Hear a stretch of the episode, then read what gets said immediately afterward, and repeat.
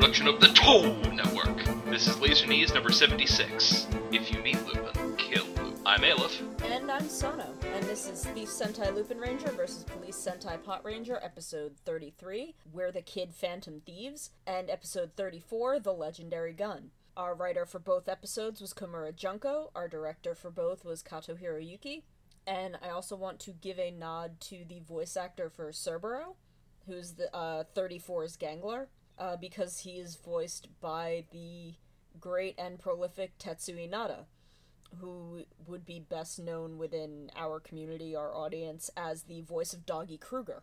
Oh! Um, but otherwise, you know, wildly prolific voice actor of many characters, several of which are also man dogs. Really? Yeah, um, we were just talking about Bleach earlier. You know, there's a big dog guy in Bleach, uh, voiced by Te- voiced in the anime by Tetsu Inada. I don't know. I know there's another one, but I don't remember what it is offhand. But he also voices. I don't know if Ifrit is dog-like in the Tales of games. Uh, I know Ifrit can sometimes be represented very dog-like, but he also voices Ifrit in the Tales games. He's he's all over the place though. He's God. He's does tons of voices every year, but Good for him. Keep him busy. yeah, but he Got a good does voice. he does love his role as Doggy Kruger to the point where you know ten years after was his idea. So it it was very sweet of them to give a nod by having Cerbero refer to himself as Hell's Watchdog, which Yeah, I thought- know, yeah. Doggy Kruger was the Watchdog of Hell. I'm, I'm, I know we're talking about a completely different Sentai at the moment, but man, Doggy Kruger is pretty cool. Yeah, he is, and you know, it's it was just nice seeing them give this you know beloved member of Sentai this beloved voice of a very beloved Sentai character, um, just a little nod in Yeah, that's as he comes back to to do and and I mean Doggy isn't his only tokusatsu role, but it's the big one.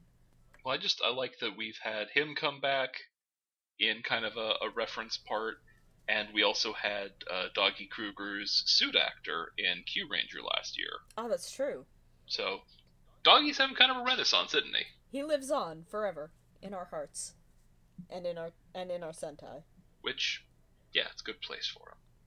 Uh, now then, we'll just get into our overview where we just sort of go on about our thoughts about these episodes and if we got a message out of them. Um, I, I didn't get a message so much this week, but I did have some thoughts because the big thing in these episodes, particularly in 34 for me, uh, was just the question of what is the future like for the Lupins? Or more specifically, after 34, what is the future like for Kairi? Because, not for nothing, but after seeing some incredibly righteous moments near the start of the show, you know, like the bit where he shoves Keiichiro through a wall and then through a floor, and like is fighting him while asking, "Who even cares about your idea of justice?" I mean, that look, not for nothing, that bit was awesome. But he's kind of taken a back seat as far as focus episodes go. Um, and I, I look, I don't really have a problem with that because the focus episodes we've had have really made me love almost all of the rest of the cast. Sorry, Sakuya. Also not sorry. Um, but now that they've actually introduced a kind of tension, but not really into the story uh, that I can appreciate, I'm I'm getting really excited because for all there is technically a question as to whether or not Zamigo's heedless murders are going to be undone and amends restored by the end of the story. You know, when they bring the Lupin collection together and make the miracle happen. I mean, a- and it seems very likely that it is going to happen that way because Super Sentai is a franchise which supports those kinds of fairy tale endings.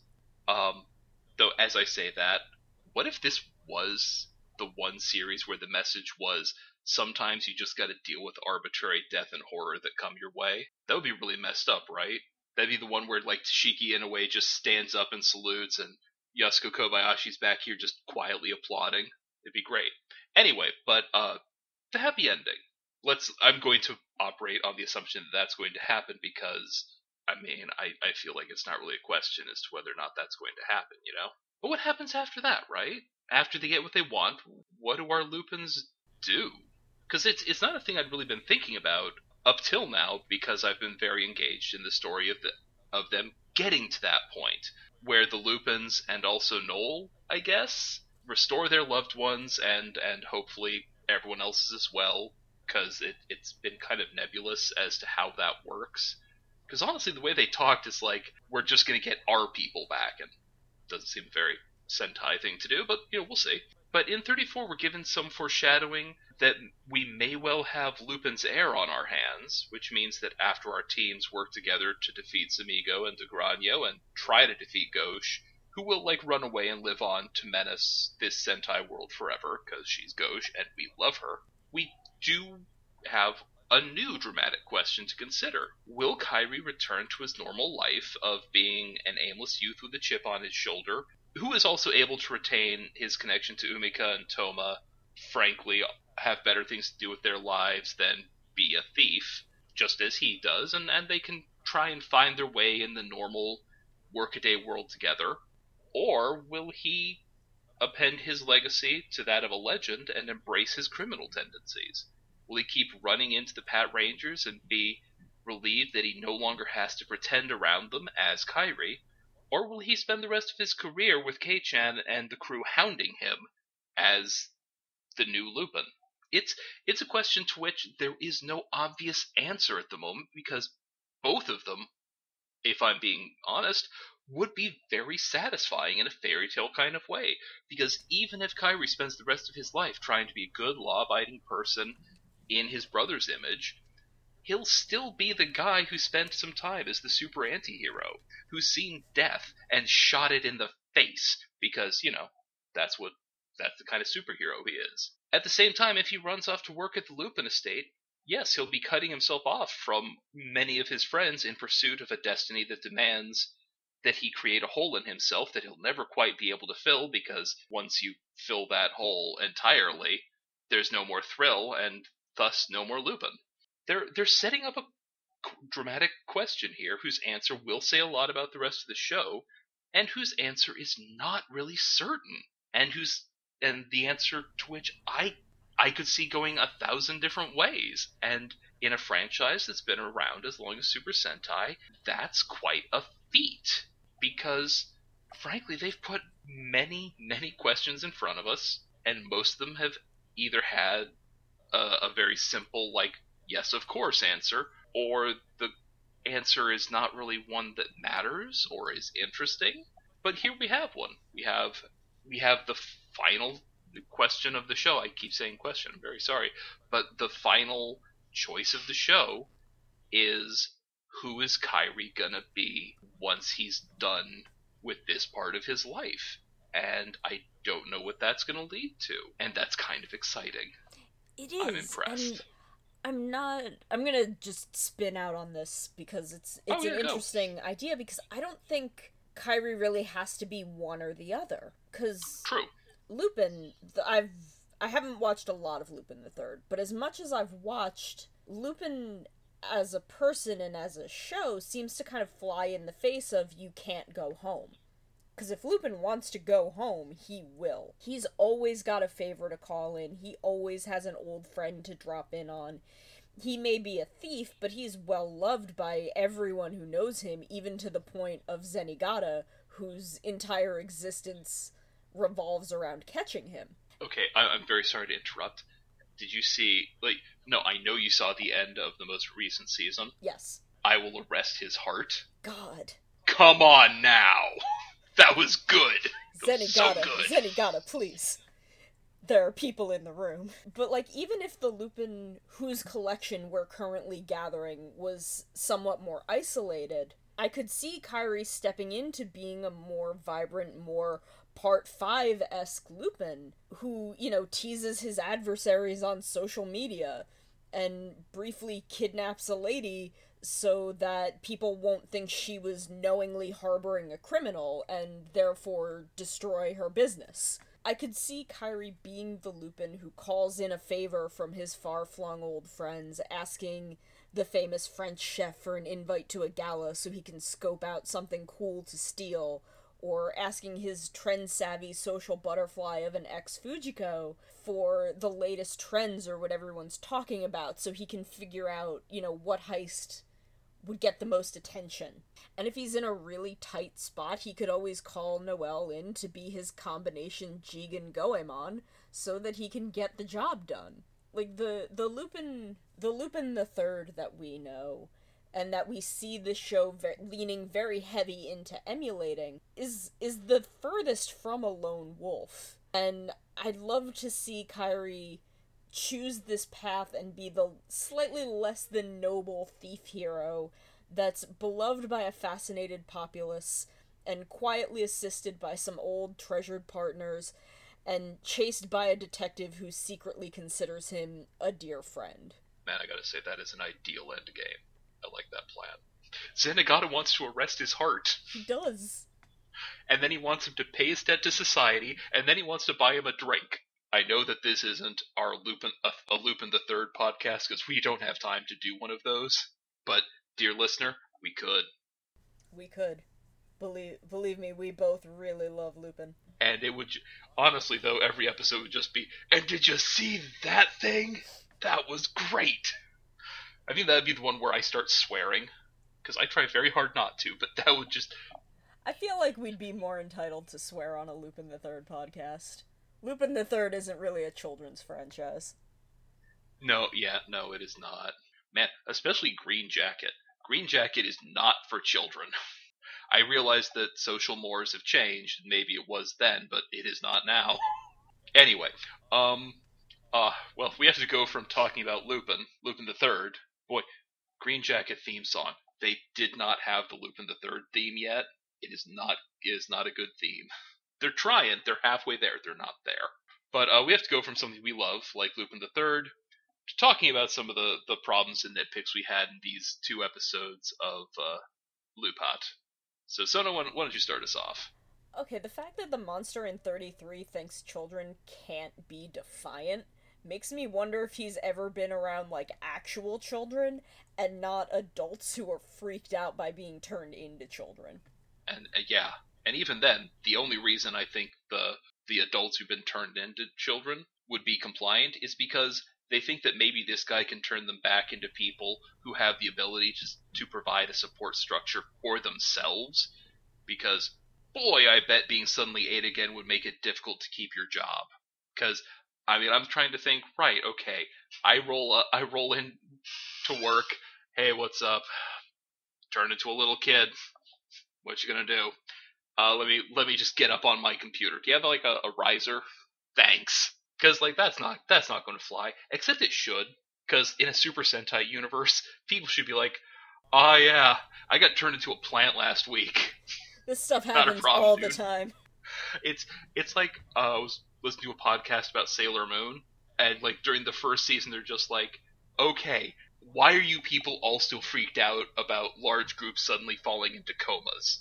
Y'all should be used to this. There should be some infrastructure in place for this. because whatever humans are really into that week, you know, it's going to try and put everyone in a coma to suck out their energy. So just be prepared, you guys. Come on. Don't get into trends. But, but yeah.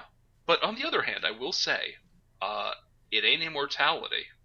But there's a lot to be said for longevity. And look, wouldn't you like to have the kind of resilience and and just energy you had when you were eight now that in my case you're like you're past you're in your mid 30s and you'd like to have some of that energy to just do things oh yeah i mean like look i'd love to just if i could go back to being 8 but still have like my 30 year old brain yeah that would be the business yeah of course in this case that is provided you can survive the gangler which i mean it's it's not a good proposition cuz that's why you need Super Sentai because if everyone was just going to be like, well, I've certainly been changed into an eight year old. Anyway, going about my day, I. Like, it wouldn't be. You just really need, like, a wizard. Not even, like, a group of them, just, like, one. All he needs is one spell to spell magic. There you go. Though, also, I don't know why we need to flashback to the promise that the three of them made every single time we mention it. It's been 33 episodes, and we spent large parts of this episode discussing the fact that the Lupin Rangers are gathering the collection for the purpose of getting their loved ones back. We know what they're talking about. It feels like they just wanted to fill like 30 seconds of time. I mean, look, you ain't wrong. I mean, like, I will give some allowance to the idea that the kids who don't have adult brains, they, they might not yet have a, great memory retention. Except I feel like I, I anyway, I don't, I don't know, but it, it's a bit much. Also, I just gotta say, like, as you're pointing out that they've been doing it a bit much, we did just have a clip show, not like what three, four episodes ago. We just set this stuff back up. Come on now. And again, like, large portions of this episode talk about exactly what they're doing. Um, and this this is fairly minor because I don't feel like anything will come of this, but I'm worried that something will. I Hmm. there's something uncomfortable about Kogure being able to totally replicate Tsukasa's face, and I hope that this was just a one-time thing for this gag, and that he doesn't like try and trick anyone in the police into thinking he's Tsukasa, or I guess also Keiichiro and Sakuya, to like steal some collection pieces from the police. Like it's one thing to dress himself as Kairi so that like the Lupin Rangers don't have their cover blown, but it would be really upsetting to see him basically ruin any of the Pot Rangers' careers and or lives by impersonating them. Like that's it's one thing when it's people that are on your side, but don't like assume your enemy's face to go mess with them. That's uncomfortable. I mean that. No, it's true. I mean, first off, though, I have to say, I like that we are so set in the idea that in this world, police doing bad things would actually have consequences. Oh yeah. What what a fantasy we're we're watching. I mean like look, Sakuya dumped soup on someone and they were gonna fire him. Oh, that was man, that episode was so upsetting. Anyway, not not gonna get mad about that because there's actually good stuff and, and stuff we're getting mad at here. Because I, I will say though, like Kogure, yes, he is a criminal, but I feel like like Arsene Lupin, he's an honorable one, which I, I'm not saying that makes it less creepy because I totally get that. But uh, at least I feel like we don't have to worry about him punking half of our heroes. Otherwise, I, I kind of think he would have already. That's fair enough. It's just like, oh, you can you can totally just do a Tsukasa face. Um let that just be for this joke and never mention it again. Yeah, I mean, it's like I don't want to see him do that with Hilltop, even though that would, like, if we're talking the the pure vicious, non, you know, dishonorable criminal thing, that'd be what you'd do. Hey, everyone, get out! You have to you have to go do a thing. Uh, Jim says it's cool. I say go. Would you? I, okay, boss. And then you just rob the place blind. That'd be very sad. I'm glad they don't do that. I don't want to see Hilltop's name besmirched. I love that guy. But yeah, moving on. Sorry. Uh so that that's it for 33. And going into 34, uh hey, Lupin buddy, this trap you set up to see who's worthy of your gun, like I get it on an emotional level that calls back to pretty much my favorite anime of all time, but my dude, that is super messed up.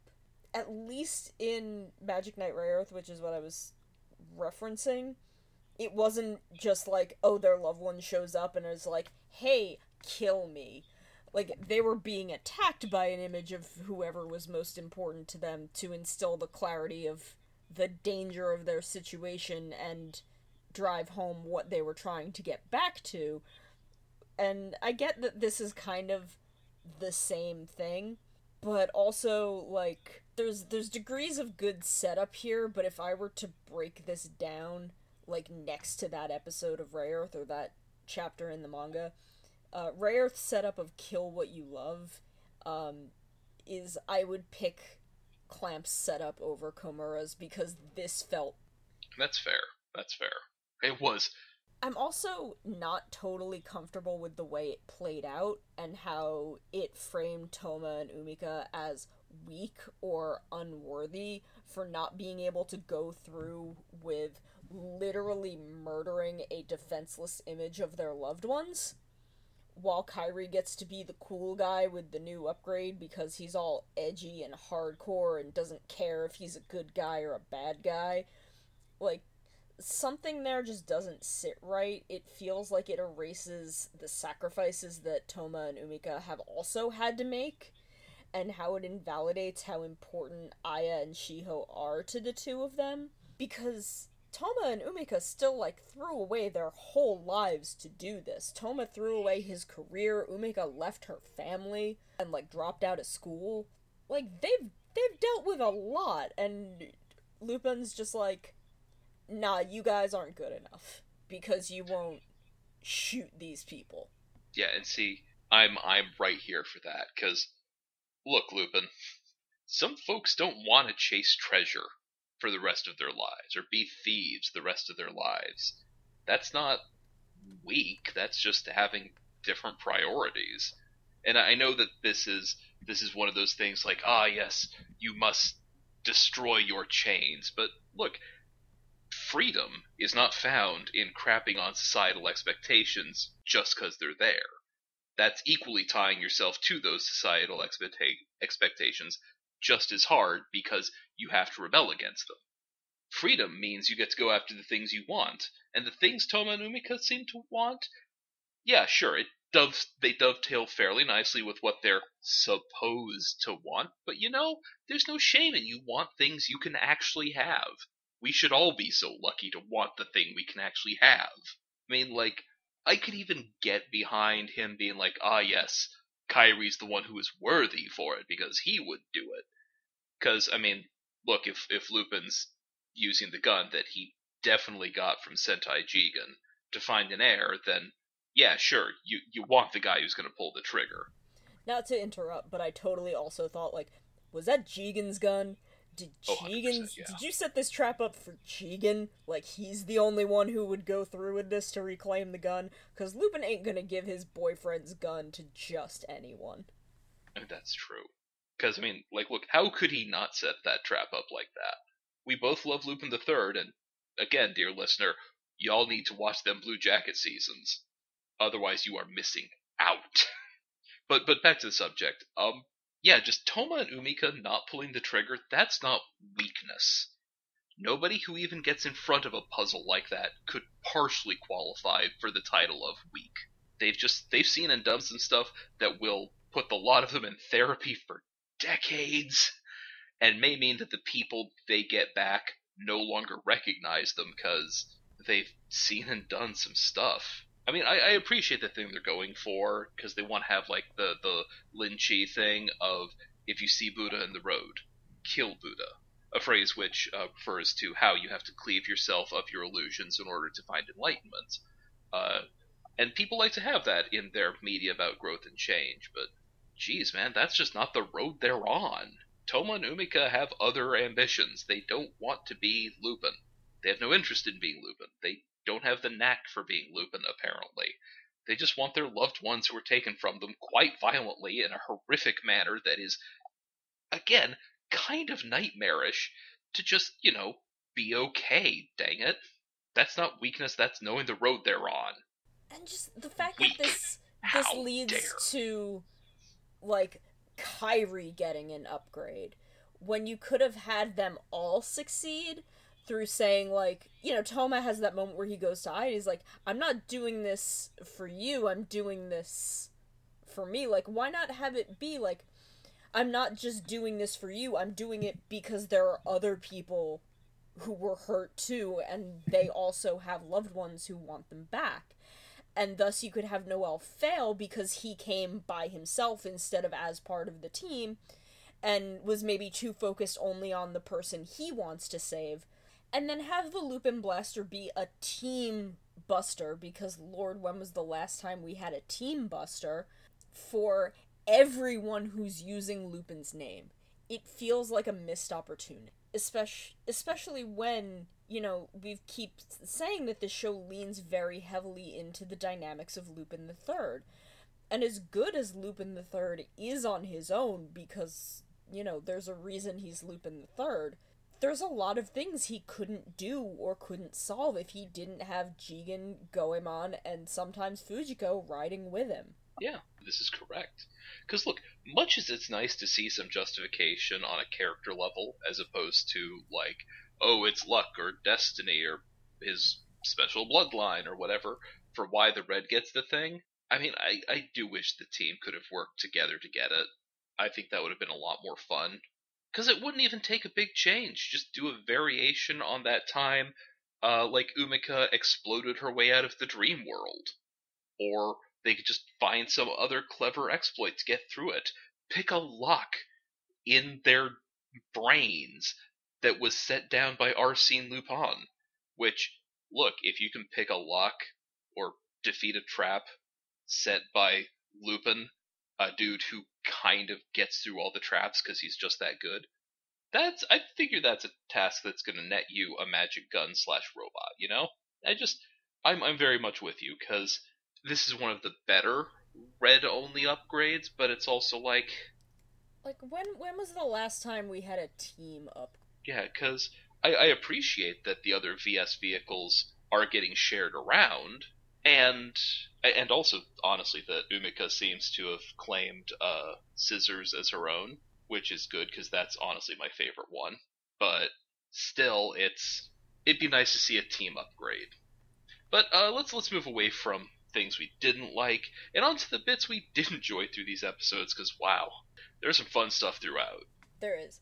Um, I love how often the Pot Ranger side of this show explicitly lays out the police are accountable to the public because dang right y'all are. Yeah. And even though I don't I normally don't jump to the end of the episode right away, the fact that, you know, at Hilltop starts the show being like, we are accountable to the public, and ends it with, hey, we all, like, y'all let them run around with that gun, but I should have made sure it was locked up better. And, you know, it's not his fault. He did lock it up, but. He, you know, he doesn't know that these kids are master locksmiths because they are the Lupin Rangers. But he's like, I'm I'm going to take responsibility for this also. We all messed up a little. Let's just it'll be fine. Like Hilltop is a good boss and a good guy and he didn't have to take any responsibility, but he did and I appreciate him. Same. Same. He's he is the best boss you could imagine. I really hope that after the show ends, he gets a promotion out of this. I don't know what's higher than what he does, but he he deserves it. Whatever it is. Or at least he, he should get to tell everyone he's going to leave on vacation with his wife because goodness knows, no matter how hardcore she is, and I think we've established that it's Laserknee's head canon that she is stop a train with an angry look level hardcore. I feel like yeah. I don't know if we established it. I feel like it's true though. I feel like we've talked about it. Yeah. But she deserves not to have to worry that her awesome husband is going to get hurt while trying to protect his team of nerds and also Tokyo just it she deserves a vacation after all this. I appreciate also how easily everyone saw through Noel trying to collect the versus changer as evidence. like they're not dumb. They yeah, they didn't believe he was gonna take that to the police. Like he was gonna go give it back, and they know it. Yep. Which is, it makes it a lot of fun, especially since, unlike a certain plot element that I don't know we'll call Zamigo, uh, this is them picking up on an idea that has been seeded throughout the time Noel's been here, which is that the Pat Rangers don't entirely trust him. And they run with it to give us a good comedic moment and also explain, hey, well, why doesn't Noel just get the thing and give it back to them? Well, because the cops don't trust him. Because he tried to, and they said no. Yep.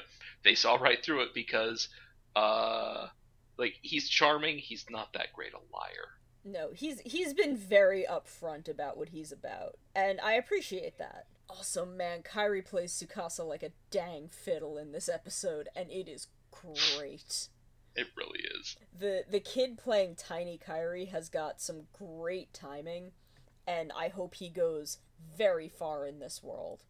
Also, the the kid playing young Toma was uh, young Hikari from ToQger. Was he? Yes. Good. Uh, I was I was hoping it's just I don't you know I don't always recognize faces. Yeah, I'm no, glad that kid's still working. Yeah, no, especially with kids, I have a very difficult yeah. time. But a friend told me that that was in fact also young Hikari, and I'm like, good for him. glad he's getting paid. Uh, but honestly, there's just a lot of great comedic timing in this episode. Like, you know, young Toma walks in and he's he's going for the gun on the table, and Hilltop walks back in and is like, "Wait a second, there's not supposed to be a child in here." Like he just he gives him a really incredible look. Yeah, it was really really good. To- honestly, for all the for all the crap we pitch at Toei, all of it which is deserved. Like they seriously they they mess up a lot. They do a lot of dumb or bad things. For all that, they're very good at finding kid actors for their Sentai shows. Like I'm honestly quite impressed at how well they were able to sell being these other characters and also being able to just nail the performances because those kids they they read like Kairi, Umika, and Toma. They just did. I I don't know who gets the hat tip there, but someone deserves one. Heck, everyone deserves one, really. The the cast, the crew, the directors, everyone. Just good good jobs all around. Of course, I I tip my hat to them, but I haven't got a hat. Bum-bum-bum-bum-bum-bum. Sorry, that's my uh, that's my really old Looney Tunes reference. Don't mind me. I also really appreciate that the show is taking the time to have Keiichiro at least try and understand the Lupin Rangers. Like, Noel doesn't give him much, but he is at least absorbing the fact that the Lupin Rangers aren't doing this for kicks and is circling back around to being sympathetic and is like, hey, you want to maybe just explain what's going on so maybe we can work out a way that doesn't involve arresting everyone? Which is so, it's so good to see and and like look i i don't know that he'll ever entirely get to and you know, complete sympathy but it, especially given the foreshadowing we're getting for Kairi in 34 but it is nice to see him looking past the symptom you know crime which he just hates so much to start looking at the disease which is powerlessness in the face of death compounded by a society unable to offer aid or support in a meaningful way. Because, I mean, as I, I said multiple times throughout our coverage, like, just crime doesn't appear out of nowhere. And it's good for especially people in the law business to have a bit of appreciation for the roots of crime, which are, you know, not Mwahaha, I think I will disobey the law today for no reason because I'm so evil. But instead, you know, a complicated number of, of sociological factors that uh, just just make life difficult to the point where crime seems like the only other option or the preferable option. Because I mean, it's not like all criminals are only desperate. It's sometimes, well, the choice is the lawful thing that sucks or the crime thing that sucks less. So crime. And to circle to circle back to to Kairi and Tsukasa for a second, um, I love that Tsukasa just has origami paper in her desk at work. Like Global Police wouldn't be dealing with lost kids regularly. Like they they only dealt with it because Sakuya felt bad for them. Tsukasa was like, "We'll take them to the police box cuz that's what it's for." So she'd really have no reason to have a full unopened package of origami paper at her desk except that this is a hobby that she engages in during her breaks, lunch, coffee breaks, whatever. Tsukasa seems to just like doing origami. And I love that this grown adult woman has multiple hobbies and happily and shamelessly engages in them in her day to day life because Tsukasa is the best. She really is. And I will say, I think that origami as a hobby speaks pretty well to a lot of what she's about. Because, like, first off, you can use it to make cute animals even though you can't really snuggle up to paper ones in the same way as plush ones, but still, cute animals. But it is also a craft which rewards precision and a sure hand, which is something she seems really about. On top of also having just that that singularity of focus and purpose, which is another thing she's amazing at. She's just Tsukasa. Now just like hard eyes. Like I said, Tsukasa's the best. She is. I also just appreciate how much Kogure loves having great hair, because I can relate to that. When my hair looks good, I too want to flaunt it. And look, how could you not? There's a reason I keep mine long like some kind of hippie, because I, I may not got much going for me, but I got an impressive mane, and it feels nice to keep it in, in like good shine. You know, get some get some get the good conditioner in there. We'll, we'll get the good shampoo, get the special formulated kind. It's it's nice. Treat yourself to some good hair care products, folks. It's I'm not going to say it's you know depending on your preferred poison there, it can get kind of expensive. At the same time, boy, it feels just nice to look in the mirror and just gleam. Because I mean, skin, skin's a pain. Clothes, pain. Physical fitness, oh god, what a pain. Hair, hair's relatively easy. Yeah. Anyway, uh, let's move on. I, I seem to be tangent prone tonight. Uh, in, very sorry. In the 34, uh, Gauche's sentiment of it's not whether or not your hobby is useful, it's about it being fun. That's a great sentiment to give to the kids, especially in a culture that's generally very productivity driven. Not that as an American I get to really critique other cultures because mine is a dumpster fire. But um, I really wish the sentiment wasn't being framed in regards to a guy whose hobby is a gun by a lady whose hobby is violent human experimentation. Yeah, I mean, like, yeah, it's it's a good message, but I mean, look, here's the thing, and and I want everyone to understand. There's a big asterisk here. We really should be all work to be more like Gauche in the senses that we're living our best lives. But lest I be misunderstood, I let me emphasize that I do not honestly believe that anyone's best life involves experimentation on huge on living unanesthetized beings who don't have a choice to be there. Oh, actually, let me just back that up. Medical experimentation is not what you might call a hobby. Just sorry, not sorry if I'm harshing anyone's mellow here. Like, it can be a hobby, but it's not acceptable as a hobby. Just don't. It can be, but it probably shouldn't be yeah, I'm gonna I'm gonna go out on a limb. I'm gonna be real brave here. I'm gonna say more than shouldn't, like don't do it. You are a bad person if you do that. However, for your non-medical experimentation related hobbies, we should all definitely adopt Gauche's sentiment because that because yeah, your hobby is about enriching your soul because you're not a tool, you're not a thing, you're not a machine, you're a person people have souls. Enrich yours with a hobby or a podcast or a passion that you can engage with on a deeper level than just turning your brain off. You deserve it. I also appreciate that this show remembered that Sakuya is a really skilled marksman and has been leaning into that lately. Because hopefully, if this show is only going to give him one character trait at a time. I hope this is the one they stick with for the rest of the show. Yeah, same. Especially since if he's only got that as his character trait at the time, he's not going to be getting creepy on Umika, which, in fairness, he has not been for a, uh, for a minute. It's been a bit, and that's just nice.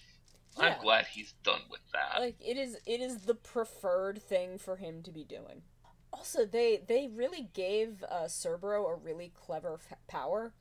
He doesn't just magically make the gun stronger. He can condense the oxygen around the combustion that fires the bullet. Like he can just make a bigger explosion, which therefore makes the bullet at a higher velocity and thus more powerful. And that's really cool, and I appreciate that it's something a little more nuanced than just, I made the gun good. Now, I admit, Sono, I almost, almost want to fight you here. Uh, I'm not that suicidal, but almost.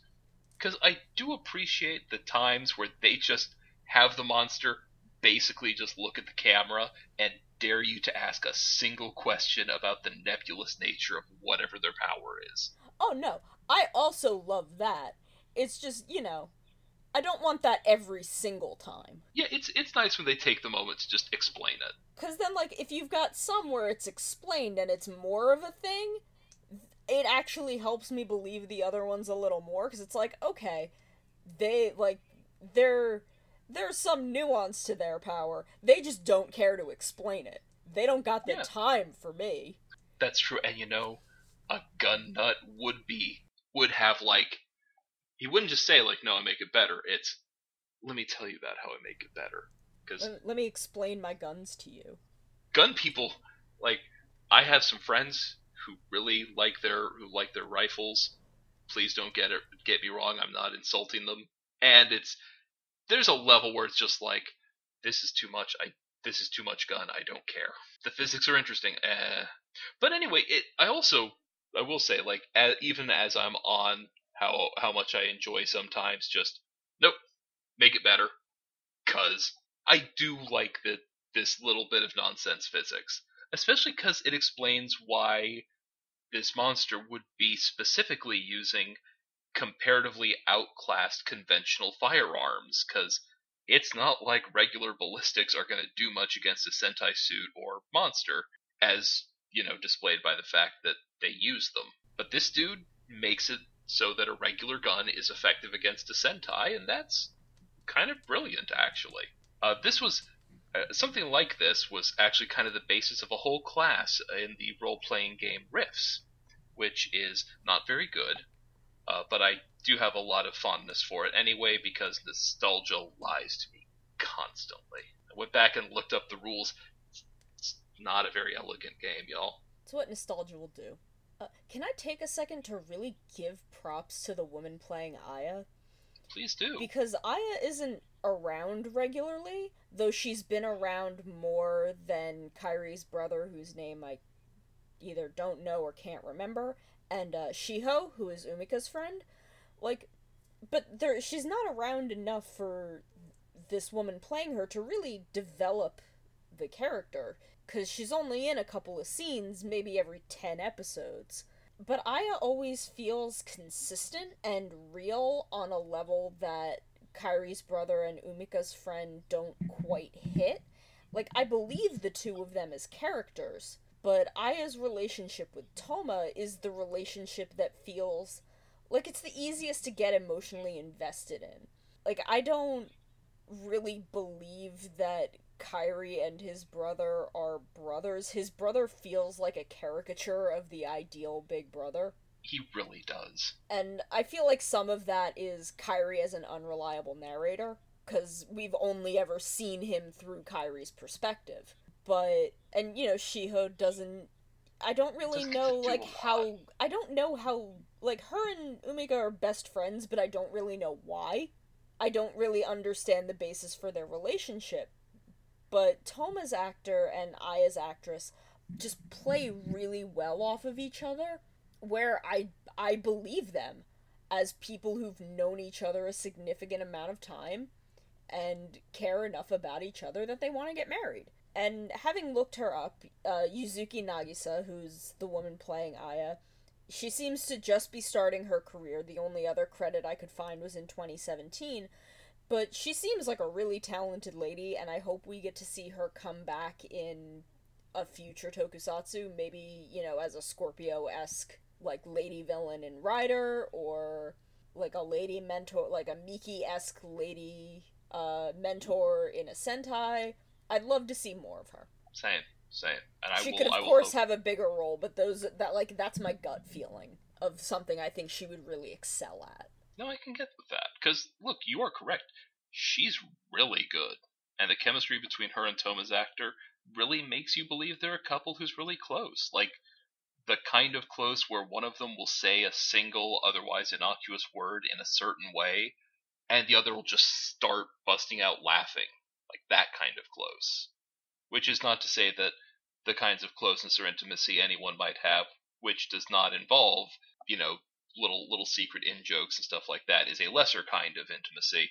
Just that I get the impression between them that they've got that kind of thing going on, and that all their friends find it mystifying. Which, I mean, the fact that I can have that big an impression of what they're like as a couple when I've only ever seen what like maybe across the entire series a minute, if that, of them interacting. I mean, that's good. She's really good. Also, I'm just I'm glad all three Lupins realized they were in an illusion immediately. Because it's it's the sort of thing that I don't have a ton of patience any for anymore, having consumed years worth of media in my lifetime. Um, unless the people in the illusion clearly have their senses and memory altered, so they won't realize they're suddenly somewhere else. Like when they were in like when Keiichiro was in the illusion previously that Umika was in and knew she was in, uh, like that altered his state of mind, so he just thought he had always been there and was living this happy life as a cop. That like, was as so a- sad. Yeah, but like for them to like be aware that they weren't in this place a minute ago, but then not think it's weird that suddenly like Toma's in his apartment with his dead fiance. Like I don't have the patience for that anymore. No, same, same. Especially since I, I appreciate that the illusions themselves don't try to keep up the illusion. It's it's nice to see. It's it's just there to do a thing. It is a trap with a very certain purpose to see if you will attack an image of a person you love as a way to test your resolve for being a thief. So making into some big old pretend thing honestly would be silly and yet so many adventure stories do that anyway and it's so fr- it's, it's so silly. You don't have the time. Don't waste our time. Thank you uh, lupin ranger for not met wasting our time. And look i didn't say anything before because i know we ha- we have a little bit of fun in our in our bad stuff bits. Figuring out like a no prize solution for why the things we didn't like might have happened. But in this one, I just I would have out and out disagreed with you, and I feel like that would have been bad form. Just it, you know, in that section, because actually, Sono, oh, you don't think what you think or feel what you feel about this thing. That's just that's not how we do. Because me, I, I I was over here loving it because as mean as it was, and it is mean, I love when a, a trap like this is set up as. So are you a monster? Because that's an interesting bit of character revelation when you get the character who is a monster, or when the hero pushes back against it or around it or finds a way through it. I mean, sure, the latter mostly happens when it's a memory altering illusion, like uh, for the man who has everything. Uh, it's an old uh, Superman issue and an episode of the animated series where they this sort of thing happened. I I'm just very fond of it. I, it's it. I was really excited by it anyway.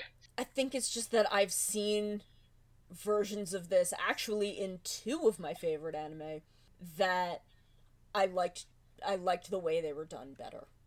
Oh Uh, well, see, both both both Rayearth and Gurren Lagann do versions of this. Uh, Gurren Lagann's is cl- actually a lot closer to the way Lupin Ranger did it, where in, in Gurren Lagann it's just they make the choice to leave. nice. Like they you're not they're not asked to kill anyone uh because it's it's not for the same reason. Um, it's a, sense. the reason is a lot closer to uh that like the time Keiichiro and Umika were in the dream, but it's just like oh you you get to go back to this this idyllic life that you can't lead because you're in this war against horrible space beings and you have to you have to make the choice to stay or go. Um and you know in Rayearth it's they have to go get this stuff to make magic fantasy essentially video game weapons for themselves. And you know it's like fight the person you care about most. And they're all like whoa that's messed up. But we're gonna do it because these aren't really the people we love and the only way for us to get back to the real versions of what we're seeing is for us to go through with this and complete this journey that we're on so that we can be let released back to our own world. And it's just i there are other, i've seen other versions of this that i've liked a lot better.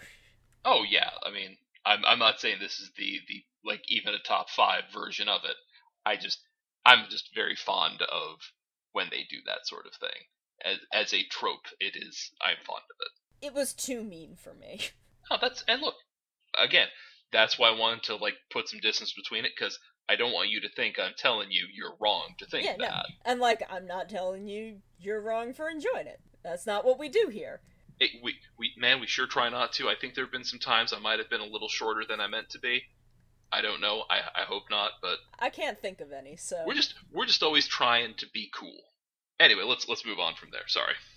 Uh, poor goody trying to like wake up noel and how like stressed he was over the fact that noel got caught in this trap and then you know noel starts waking up and goody's like cuddling against him like that was really cute i want like a full episode just about noel and good striker's prior relationship because like good striker seems to love him just so much yeah, I I want in for that too because I, I mean I like to think it's probably going to happen because it seems like before the end we're going to have to get all right. Well, what is Noel's deal? The episode, which would be I mean it wouldn't be exactly a full episode thing, but though if they did do a full episode of just both of them, uh, it'll like first we'll probably find out who Noel's special someone is, because Noel was trying to get someone back too. That's the implication. But from there, it'll it'll be like Goody taking Noel back to the thinking about stuffed swing set that him and Kairi were at, and we'll get to see his little rocket boost push on the swing while Noel like looks into the middle distance and they like have a conversation about emotions and their hearts and stuff. And and look for what it's not the first time. I'm sure. I don't remember. Uh, it just occurs to me that Goody and Herbie the Love Bug have similar origin stories. You know, objects that are loved so hard that they become alive. And that just makes me happy, because most modern attempts to redo uh, Herbie the Love Bug have been uh, terrible. Just bad. Just not. I mean, I'm not going to pretend that the originals were what you might call high cinema to begin with, but whoo. One of them actually tried to turn say Herbie was like a science experiment by Nazis. Well, because uh, Volkswagen Uh, was I I guess. yeah, but it's just like guys, just stop, just stop. You're better than that, Disney. Except some t- in some years, no, it's not. there have been many years where no, it's not. But I'm mean, getting like, off the- topic. To, to double down on on this, like I I want this because like man, the look that Noel gives Lupin when he's showing up and talking to Kairi, if that's Yeah. what's going on, like it's. I don't know if that was like a hologram that he set up or what was going on there, but like, man, Noel was given a look, That and was I I really yeah. want to know what Noel's got going on. Same, same. Our dude is so hardcore, and I admire that about him. And I don't know what he's reacting to. I just know that he is reacting strongly, and it makes me happy. like his his whole heart just happened Yeah. and i don't i don't know in what capacity but man i want to Yeah, same. i want to he's, know He's just so tired of everyone's crap. This nonsense cops and robbers game. You guys should work together. There's monsters. Get me back my collection. Just I. So no, I did not think I would like him. i didn't just either on we paper. shouldn't Yeah, on paper, he's the worst guy. He's just absolute garbage. He threw his own welcoming party.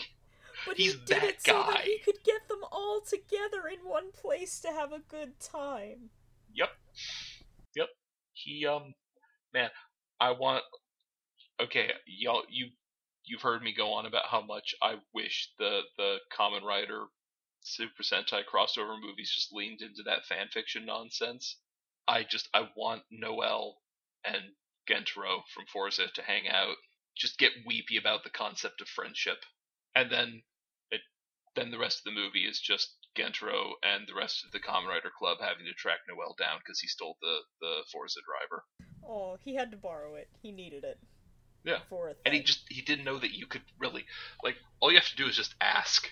Like that's the reason the villains have never beat Gentaro because none of them would even because you know they're jerks, so they'd never imagine you could just go up to him and be like, "Hey man, can I borrow your driver?" Because he'd just be like, "Oh yeah, sure." man you could just go up to him and say like hey can i have that like i just want it and he'd be like oh yeah cheers now buddy have fun you, do Ken- you know how it and- works? And Ken, oh yeah, Kengo's just like Cool. three feet away, losing his mind. Like, no, no, No. you can't do that. he just snatches it out of their hand. He can't give that to you. Why not? It's mine. Don't give them things that don't belong to you. Sorry. Zzz. Can't go over here being the anti Noel. Kengo, Kengo loves him. He loves him to death, but he's so tired. Yeah.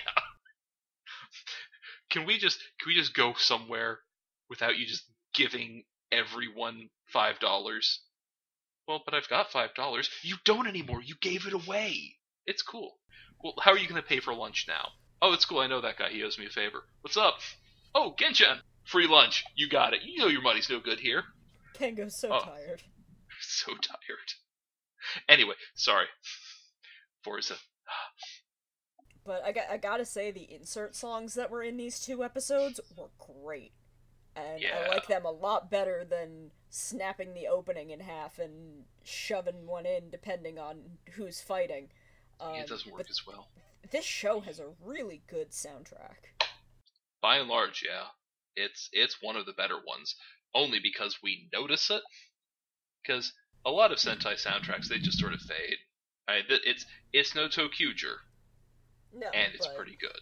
But look, I mean, that there's only so much you can ask. and I gotta I gotta just tack on that Kairi pretending to be the voice of the Lupin Magnum and like teasing Umika to be like, no, you can't see it because he said no. Like that was adorable. Yeah, it was really cute. I it is those moments that I really like with the Lupins cuz you know, the Pat Rangers they're all friends from work. They all know each other. They all hang out. The Lupins they're like sometimes I wish they would crack wise about different subjects, but I do admire their their like sort of just nudge nudge wink wink humor. Even though again like y'all need to stop making fun of Toma just because he looks amazing in spandex. Yeah. Also, the bit of Toma being like, "Oh man, so the trap got you too, Noel, huh?" And Noel's like, "Yeah, it got me." I, I like that bit of commiseration. Like that. That was really sweet. To- Toma and Noel actually have some really good chemistry together. They really do. And it all works because of that one episode where it's like, no, I still don't trust you, but I respect your craftsmanship. Just like they never have to say it, but it's in every interaction between them. It's like I look, I trust you to take care of the the Lupin collection. Okay, but do you trust me to borrow ten dollars? No, no. Don't be stupid. But I bought you all those nice supplies so I could make you food. Okay, don't don't get it twisted. I will end you, bro. Ah, you'll try. Ah, poor, poor Noel. Toma is almost painfully straight.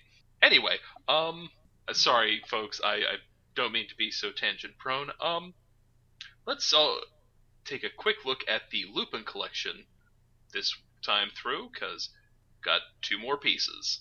Okay, 33 was the fan section of the Turbo Brace from Turbo Ranger. and uh, I There's not I don't think there's I don't know Turbo Ranger, so I don't know if there's much more to say about that. Well, uh, one thing we can say is that uh, the piece's name in the collection is, when translated literally, the Storm Holder, which does not really seem to be the name of any songs I could find, but will almost certainly be the name of a magic item in a D&D game I run sometime, because that is a good name. The Storm Holder. That sounds like a D&D item. Yeah. Also, um, speaking of things that hold storms, there's one of those in Netflix's The Dragon Prince, which, look, if any of y'all enjoyed Avatar The Last Airbender, uh, it's some of the best folks from that peeling off to do their own kind of middling, at least in animation quality, because it's, it's computers and computer animation gets weird. Um, but they're basically just doing Avatar again, but they changed the desktop theme to D and D instead of uh, kind of generic Asian fantasy. So y'all might want to try it. It's good. Um. Anyway, it is asserted by Ranger Wiki, and look, I, I can't call them all, folks. Sorry. Uh, that the name the Stormholder is a reference to the Doors song "Riders on the Storm," and while I can't prove that's true one way or another, I really like that song, so that's what's going to go in the as mentioned. Um, 34 uh, was very clearly the Tensouder from Goseiger, spray painted gray. Yep. I That, I- look- that sure was just the Tensouder. It really was. I I was happy. I'm happy every time there's one I recognize because I did recognize that one because, like you said, it's just that head. It's just- but it's it anyway. But its name in the collection translates to these walls. Appropriate, seeing how uh, Carabro used it, and how it kept evoking a certain elemental effect to create those eponymous walls. Uh, the musical inspiration was from all over the place because there was actually a fair few songs called These Walls. Uh, and I couldn't decide which one I liked best. So I'm going to be linking to both the Kendrick Lamar song by that name and the Dream Theater versions in the as mentioned because um, I don't know hip hop or some prog rock. Why not both? Uh, if someone who's good at mashups could mash them up, feel free. We believe in you. It'd be very difficult, I think, but you know, go for it. If it's if it's a challenge, it's a better thing. To, it's a better mountain to climb. Um, I'm also I don't think I'm right about this one, uh, because it's a piece of the collection that the team is using, and you know doesn't have a French name that's a song title. But the Lupin Magnum reminds me a lot of Gokaiger's Galleon Buster. It's not as one to one as a good percentage of the Lupin collection, such as the Tensouder sp- spray painted gray, but it has a very similar silhouette. I mean, clearly it's not double barrel and it's a little different, but it's a lot of the shapes are the same. I can uh, see that though, yeah. Which, like, it just adds to my disappointment that it's not a team buster because the galleon buster may have been the last one that we had quite frankly um, actually yeah. Wow. which is disappointing that but is. I, I don't think that i'm correct about this one and it's just kind of coincidentally a similar shape but i saw it and i, I was thinking it the, like the instant it was on screen i'm like is that the galleon buster? And I looked it up and I looked at them side by side and it's it's probably not, but but it does have some some of the shapes and proportions in common. Yeah, so, you know, I'm going to put that one out there. I it's not official. I don't think it actually is, but I saw it and I wanted to bring it up. And look, that's how we roll up in here. Uh now then, uh to sort of close this out, I did have a couple, like, well, just one prediction. I think I already basically made it, but I'm going to throw it out again. Um, I'm just still jazzed at the thought of one of our heroes staying a criminal at the end of the show and leaving us with a proper Lupin versus Patranger thing happening on the way out. Because I just I dig the thought that maybe Kairi has just found his calling in Phantom Thievery. Um, and also just as as a small side thing to bring up, um, I appreciate that we're calling it phantom thieving instead of gentleman thieving nowadays. I've always had a weakness for the title of gentleman thief, but it is rather gender specific, isn't it? A phantom thief leans more on the air of mystery that goes along with those methodologies, and I am here for it. I also kind of dig on the idea of this show ending with Keiichiro and Kairi specifically having the ongoing kind of like respectful frenemies that Zenigata and Lupin just that dynamic. Mm.